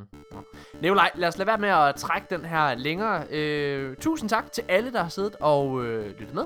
Og øh, I må meget gerne give os feedback i øh, enten på Facebook eller ved at skrive til os. Det øh, værdsætter vi rigtig, rigtig meget. Nikolaj, øh, streamer vi i morgen eller i dag, når mange af, af dem øh, lytter? Skal vi hoppe, skal vi hoppe ind i? Det Hvad? Det gør vi da. Hold nu Nej, kæft. jeg er, jeg er slutspurten nu. Three Ja. days left, baby. Og, Nikolaj. øh, Prøv at. Nej. Vi skal sgu da fucking, vi skal have den titel, ellers så når vi du aldrig. Nikolaj, vi skal ind og streame i morgen. Det er tirsdag, du skal simpelthen tilbage. Du skal streame Jeg- igen. jeg er tilbage efter den øh, 29. Jeg skal ikke starte på et nyt spil, før jeg er færdig med min eksamen. Det er jo ikke et nyt spil, du, så du bare rulle, det kan du sagtens. Det er jo Destiny, du har været der før. Åh, oh, Morten. Åh, oh, Nikolaj. Nå, mine damer og herrer, tusind tak, fordi I har lyttet med. Vi streamer måske i morgen. Det bliver fedt, mand. Morten streamer. Jeg streamer ikke selv. Det gider jeg ikke. Jeg gider ikke. Og jeg gider ikke. Jeg, ej, det gør vi sammen. Fedt, mand. Vi streamer i morgen. Morgen og Nikolaj i morgen. Eller i dag, når I sidder og lytter. Åh, det er godt, mand. Fedt, mand. Vi ses. Hey!